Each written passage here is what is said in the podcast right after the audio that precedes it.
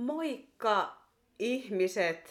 Tervetuloa kuuntelemaan podcastia, jossa mä puhun tänään pitkästä pitkästä aikaa yksin ja mun on pakko myöntää, että mulla on ollut ihan hirveän välttäminen tämän solo-podcastin nauhoitukseen. Mä en oikeastaan edes tiedä miksi, koska mä tykkään tästä tosi paljon, mutta oon oikeastaan viimeiset kuukaudet tai pidemmän aikaa keskittynyt enempi tekemään videoita tonne Instagram TVCen, joka on myös ollut tosi kivaa.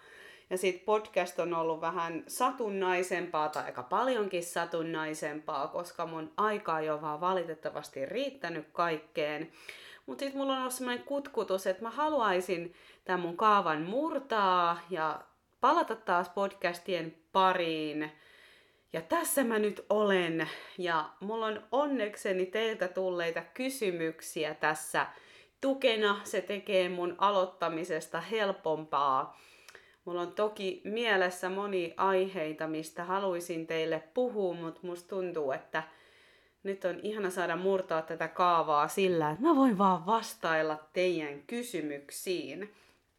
Tänään mulla on pääasiassa tunnelukkoihin liittyviä kysymyksiä oikeastaan ihan senkin vuoksi, että mulla on vielä tonne ensimmäinen neljättä asti verkkokurssi tunnelukoista tarjouksessa 49 euroa. Eli jos tämä kurssi sua resonoi ja kutsuu, niin vielä kerkee tarjoushinnalla mukaan. Uh, ihan ensimmäinen kysymys ei kuitenkaan liittynyt tunnelukkoihin, vaan se liittyy ihan minuun ja mun ammatilliseen polkuun. Mä en tiedä, kiinnostaako tämä oikeasti ketään, mutta jotain se on ainakin kiinnostanut, niin mäpä vastaan sit siihen, eli mikä on mun ammatillinen polku. No, mennään, mennään siihen, eli Mä oon alun perin hoitoalalta. Mä oon itse asiassa lähihoitaja, joka on erikoistunut vanhusten hoitoon. Ja mulla oli oikeastaan aika selkeitä jo yläasteella, että mä en halua lukioon, vaan mä haluan hoitajaksi. Ja tää on oikeastaan ollut mun elämässä yksi semmonen aika iso ja jopa traumaattinen kohta sikäli, että mun vanhemmilla oli aika vahva käsitys siitä, että heidän tyttöhän menee lukioon.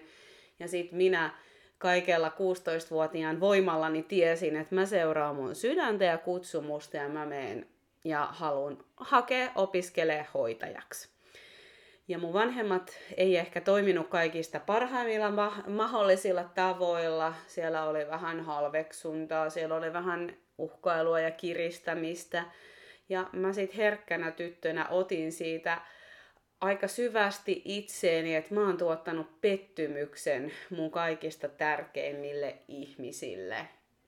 Mä edelleenkin on tosi ylpeä siitä, että kaikesta siitä läheisten vastustuksista huolimatta mä uskalsin kuunnella itseäni ja samalla se jätti muhun isot jäljet.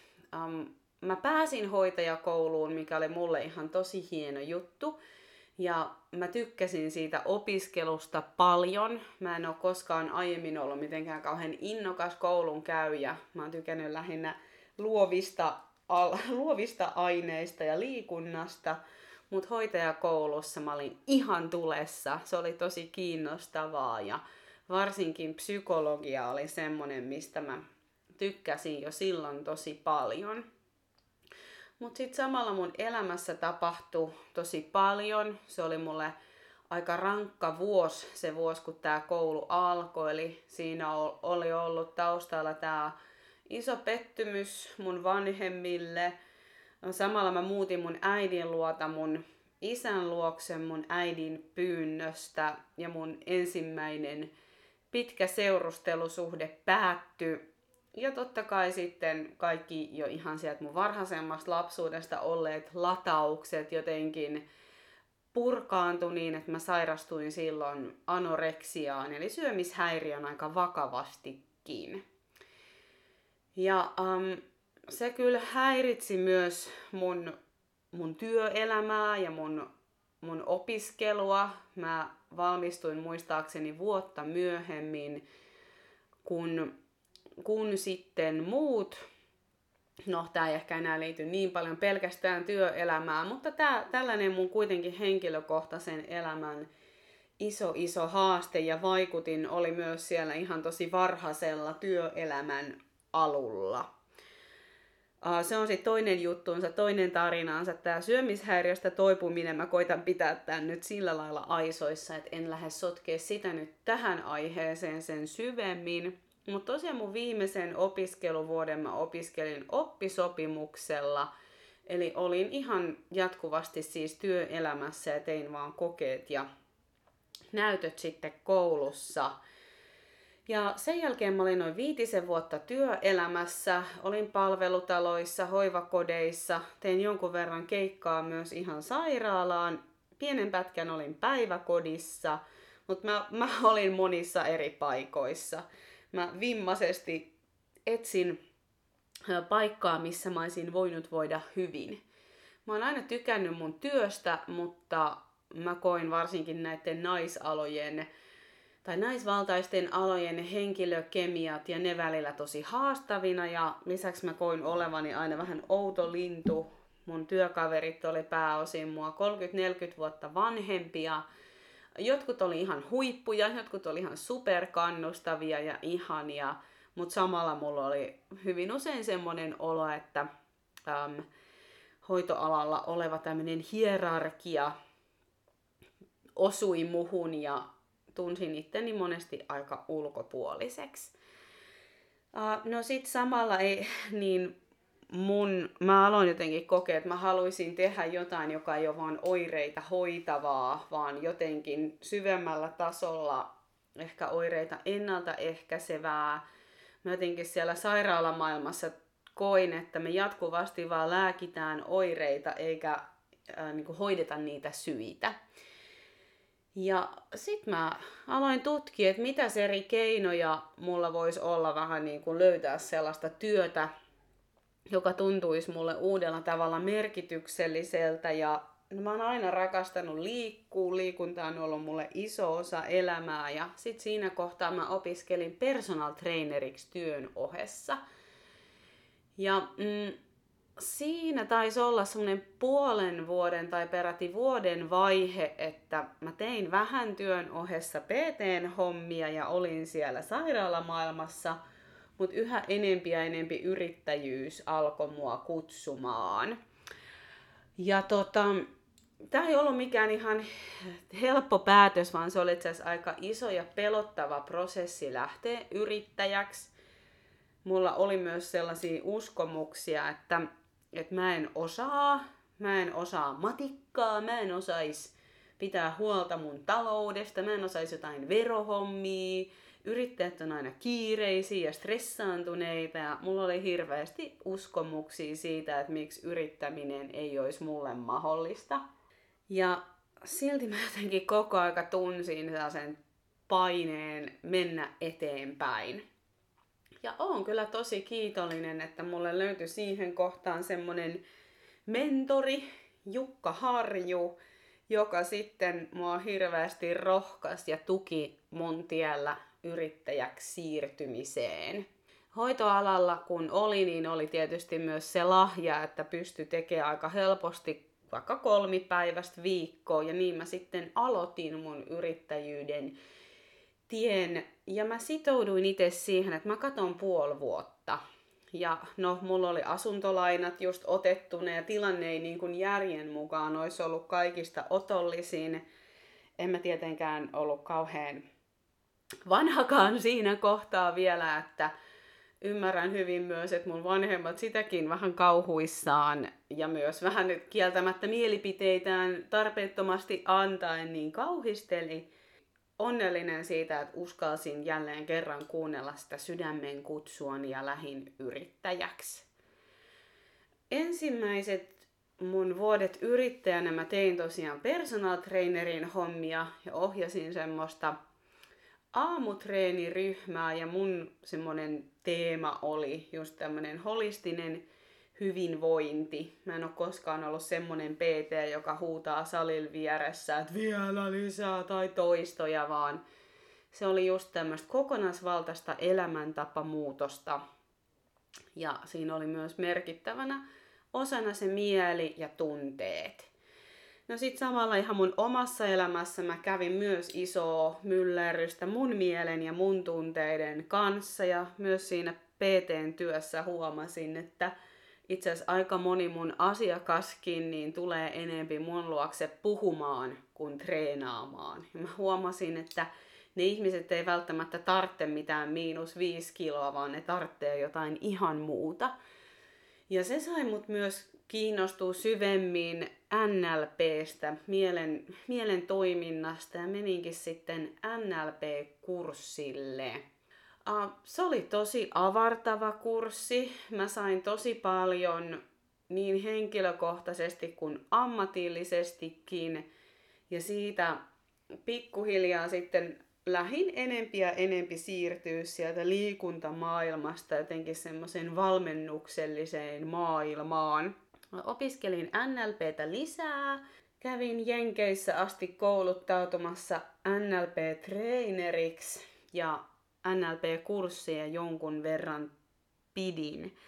Ja um, olin aika paljon enempi tosiaan semmoisessa valmennusmaailmassa ja sitten siinä, mä en nyt muista tarkalleen kuinka monen vuoden jälkeen, mutta pikkuhiljaa siinä aloin kokemaan, että tääkään ei ihan tällaisenaan mulle riitä.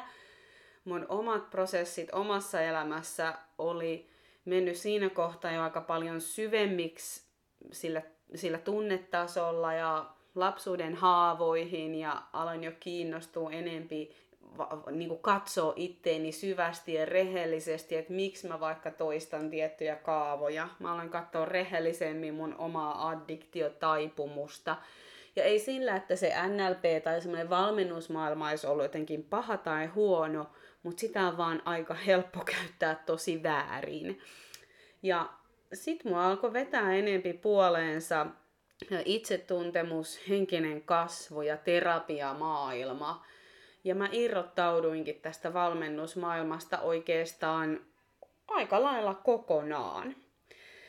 Tässä nyt koko aika vähän niin kuin jää kertomatta niitä mun henkilökohtaisen elämän kriisejä, mutta voin sanoa, että niitä oli siellä meneillään.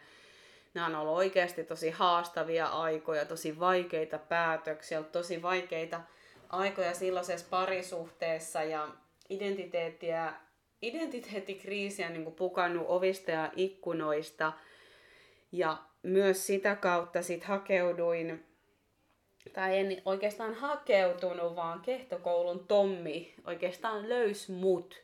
Ja mä sitä kautta sain kehtokoulun elämään ja osallistuin heidän kundaliini koulutukseen sekä sitten vapaatiekoulutukseen sitten mä lähdin opiskelemaan myös kognitiivista lyhytterapiaa ja aloitin omat terapiaprosessit. Ja tästä kaikesta on nyt siis aikaa arviolta 6-5 vuotta ja niillä main mä myös muutin Tampereelle um, sellaisella ajatuksella, että mä oon joko valmis luopua kokonaan mun yrityksestä – mutta mun ainoa toive on, että mä voin toimia itselleni merkityksellisellä ja todella tavalla.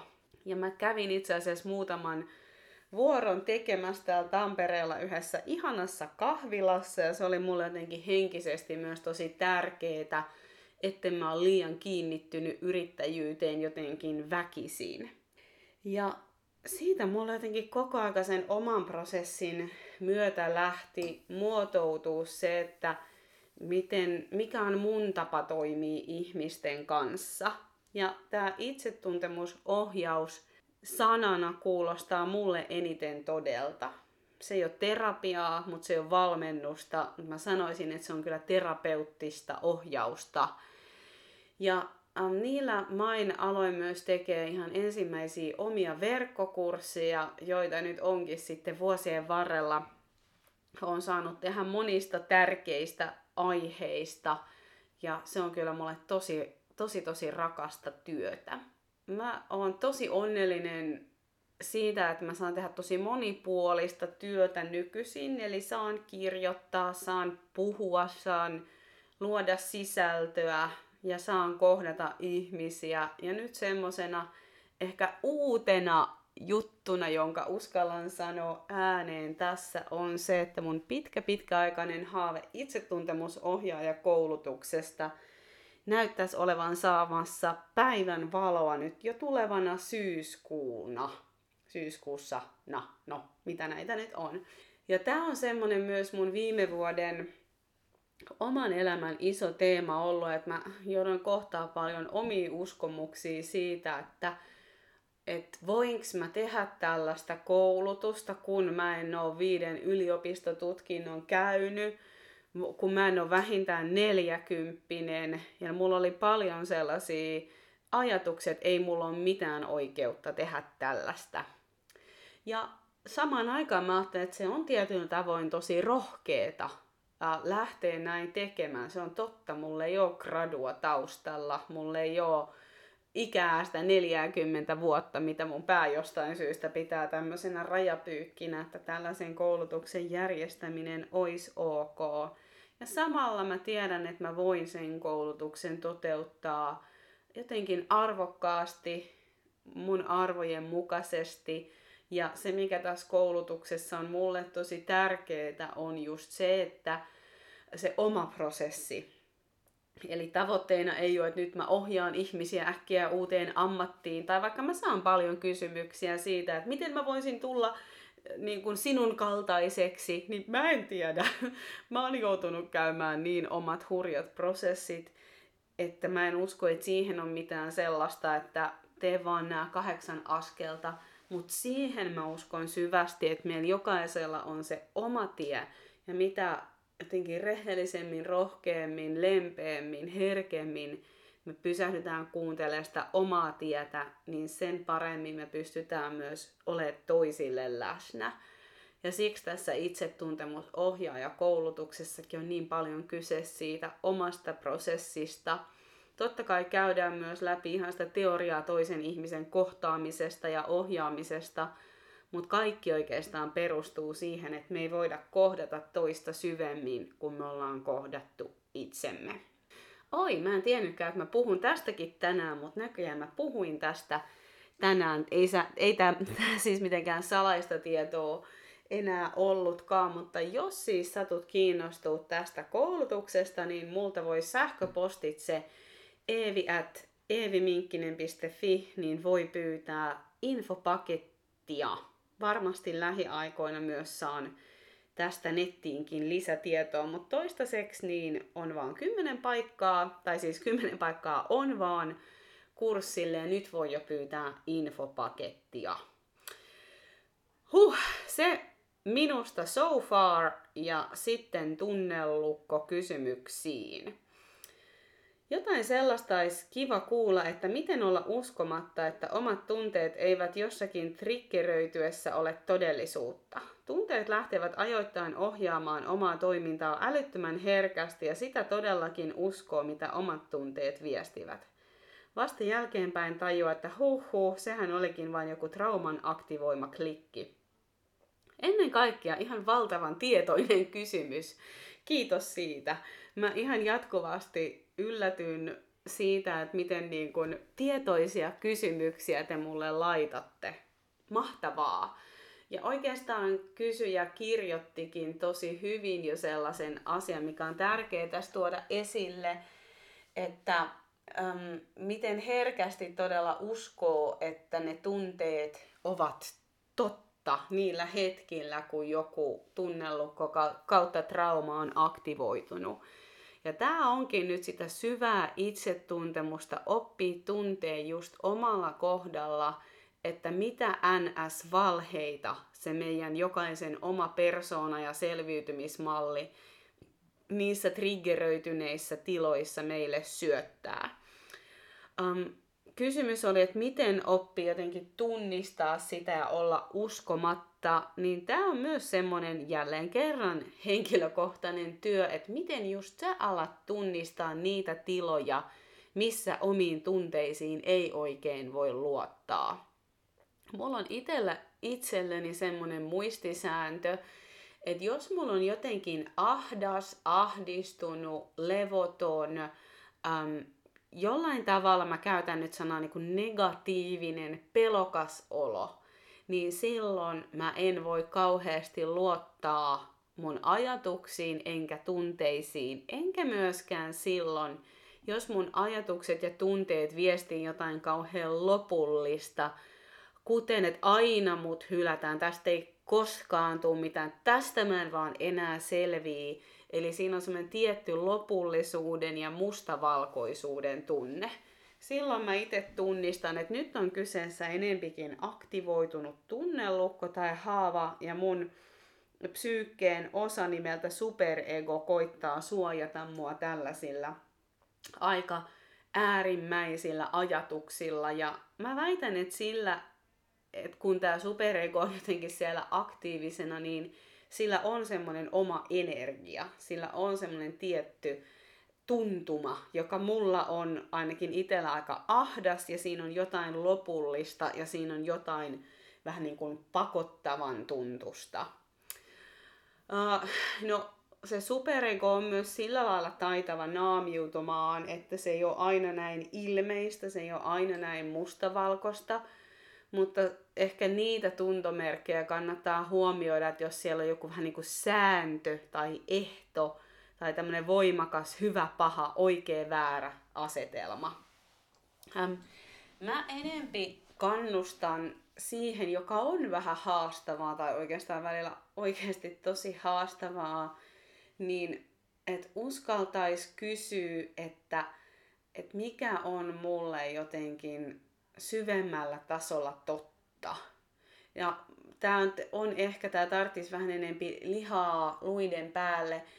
Esimerkiksi vaikka jossain elämän tilanteessa on saattanut ehkä käydä niin, että on ollut tunteita jotain ihmistä kohtaan, jossa on vaan tuntenut jollain tavalla, että tämä ei ole mulle hyväksi.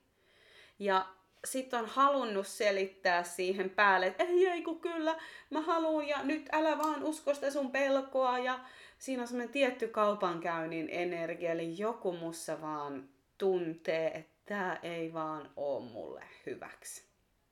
Niissä hetkissä taas mä en halua uskoa niitä mun ajatuksia, jotka koittaa selittää, käydä kauppaa, perustella, ties mitä.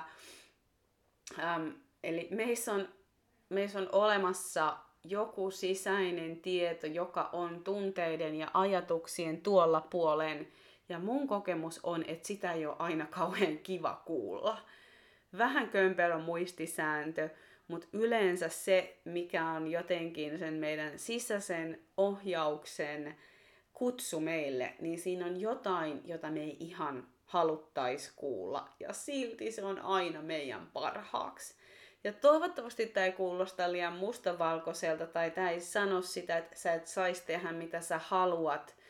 Äh, todellakin semmoinen nautinto, ilo ja, ja sellaisen niin kuin luontaisen virtauksen seuraaminen on tosi tärkeitä teemoja – ja sitten samalla on vaan hyvä olla tietoinen siitä, että vaikka meidän vaistot, josta on muuten ihan huipun podcastin tehnyt mun oman opettajan Emilian kanssa, niin ne meidän vaistot voi ohjata meitä myös aika harhaisesti. Eli siinä sillä podcastilla puhutaan tämmöisestä kuin itsesuojeluvaisto, vetovoimavaisto ja sosiaalinen vaisto.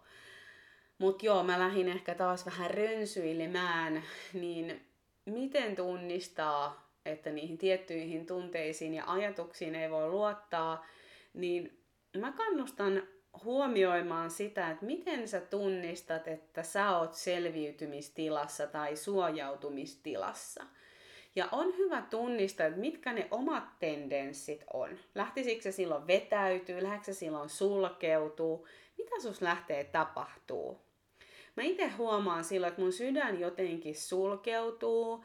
Mulla itsellä alkaa tulla usein vähän niin kuin vetäytymiseen liittyviä ajatuksia ja jotain just haluu ratkaista, ehkä aika äkillisestikin. Ja näissä hetkissä mä itse koitan sanottaa, että ainakin itselleni ja myös vaikka lähisuhteissa, että nyt mä huomaan, että mä oon vähän suojautuvassa tilassa. Mä vähän tutkin ja mä palaan ja kerron sit, kun mä itse saan kiinni, että mitä tässä tapahtuu. Ja todella on näin, että usein johonkin mun haavaan on osunut, jota mä en ehkä ihan haluaisi myöntää edes itselleni. Joku mussa on kokenut, että mä oon jotenkin ähm, turvaton, en tärkeä. Joku on sanonut jotain, joka on mua vähän loukannut, mitä mä en sit kehtaa myöntää edes itselleni tai mitä siinä onkaan. Eli semmoinen prosessi, mitä mä suosittelen silloin tutki, on tällainen niin kuin, että niin kuin ajatus, tunne, toiminta, ketju, jossa niin kuin lähtee tunnistaa sitä, että okei, että minkälaisia ajatuksia vaikka mulla nyt on. Tai joku pääsee helpommin kiinni siitä, että lähtee niistä tunteista käsin, että no nyt mulla on tällaisia tällaisia tunteita. Sitten tähän liittyy tällaisia tällaisia ajatuksia, ja tähän liittyisi tällaista ja tällaista reagointia. Mun pää tarjoaa nyt mulle tällaisia impulsseja ratkaista tämä asia. Ja mitä ehkä tulkintoja tähän liittyy? Ja mikä tätä mahdollisesti triggeroi? Eli ihan semmoinen oma prosessinsa lähtee ulkoista ja tutkii vähän niin kuin ulkopuolelta käsin. Ihan niin kuin tyyli, että hän sanoi näin, se herätti mussa tällaista ja tällaista tunnetta, joka voimisti ja aktivoi mussa tällaisia tällaisia ajatuksia. Ja näyttää siltä, että tähän liittyy tällainen tulkinta, että okei, mä en ole rakastettava, mä, mussa on jotain vikaa.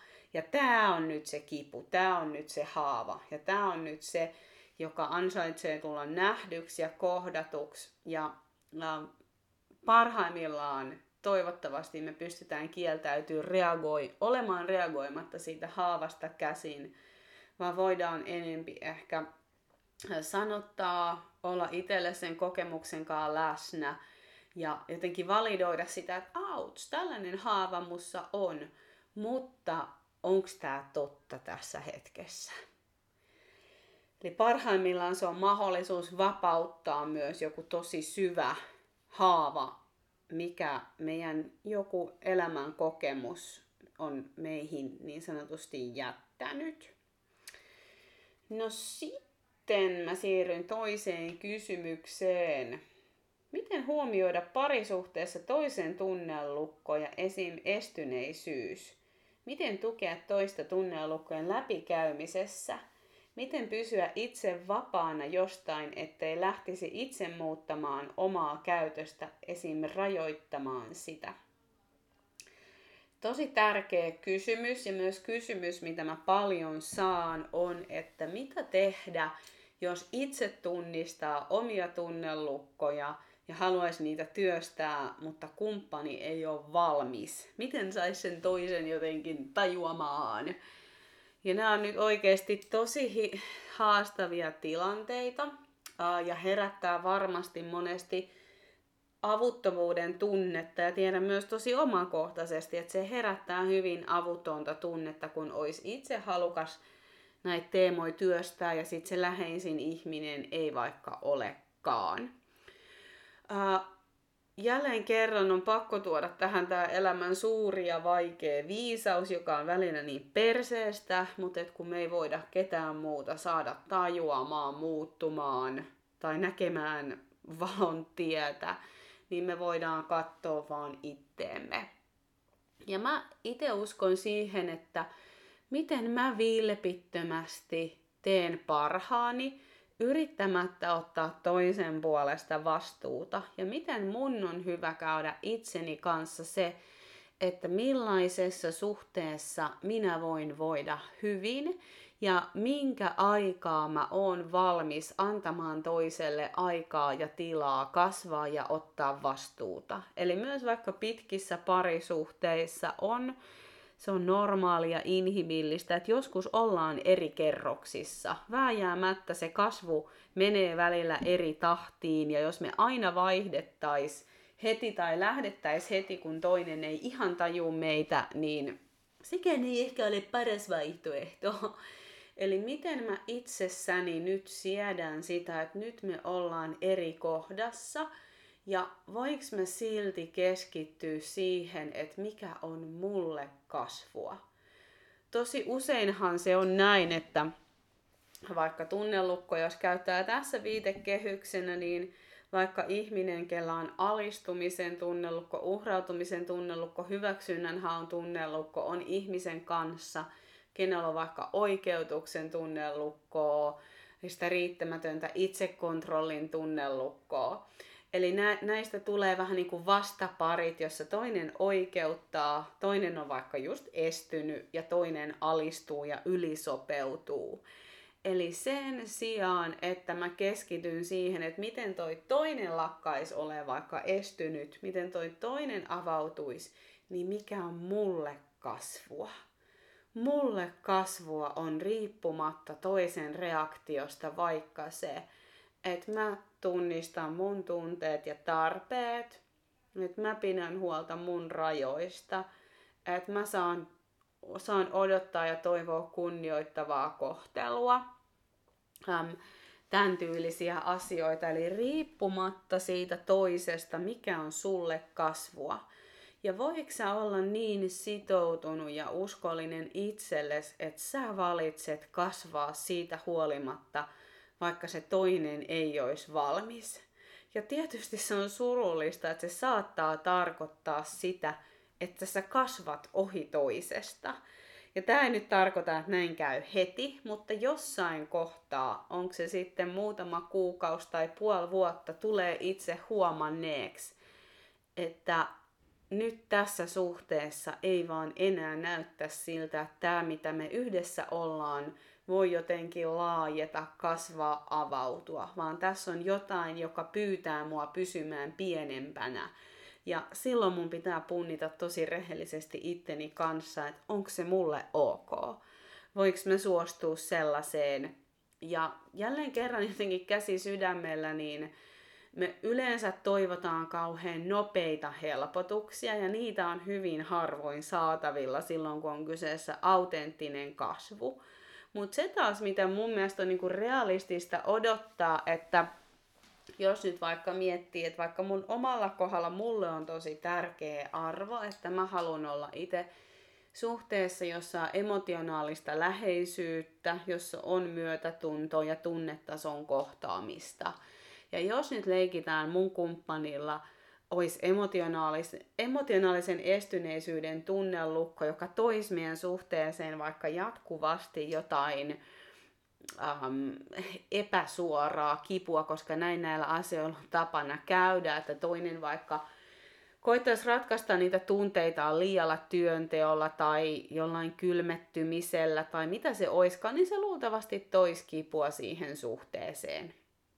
Niin um, sitten jos mä itse havahdun siihen, että tämä ei ole, tämä ei ole mulle täyttävä suhde, mä kaipaan syvempää yhteyttä, niin mun tehtävä olisi ennen kaikkea mahdollisimman herkästi mielellään mun omat tunteet paljastain kertoa toiseen, että rakas, mä kaipaisin meille syvempää yhteyttä. Mä oon huolissani tilanteesta.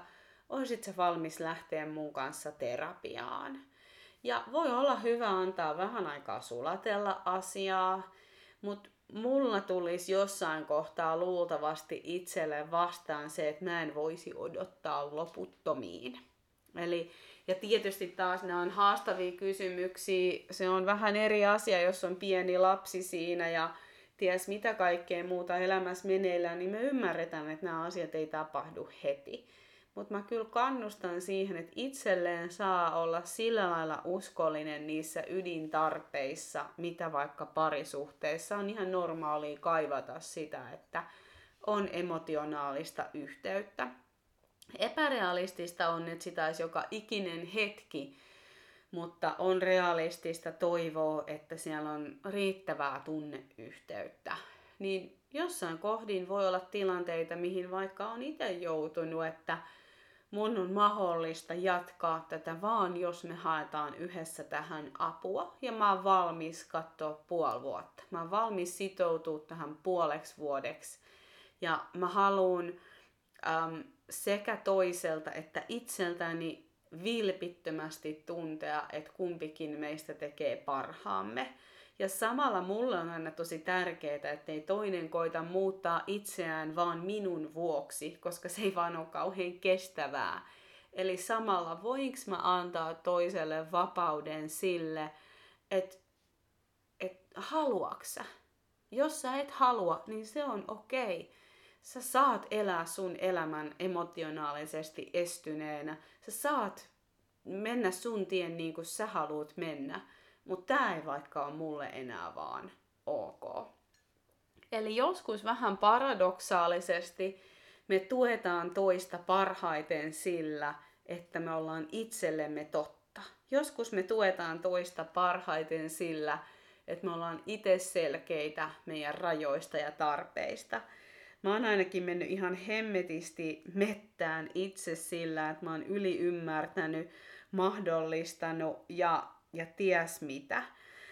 Eli äm, jälleen kerran, kun en tilannetta tarkemmin tiedä, niin en osaa sanoa, mikä on just siellä toisen parasta tukemista, mutta mä sanoisin, että se ei ole välttämättä aina sitä, mitä se toinen itse haluaa.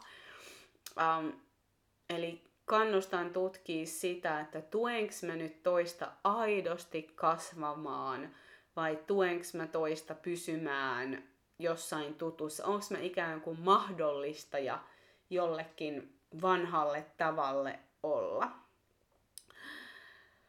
Huh, tällaisia teemoja tänään.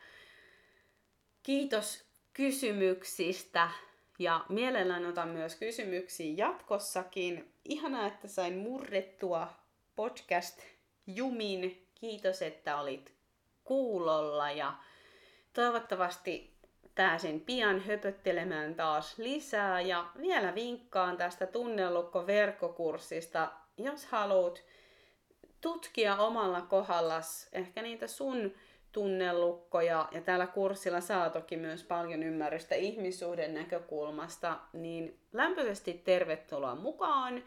Verkkokurssi on vielä tarjouksessa ensimmäinen neljättä asti 49 euroa.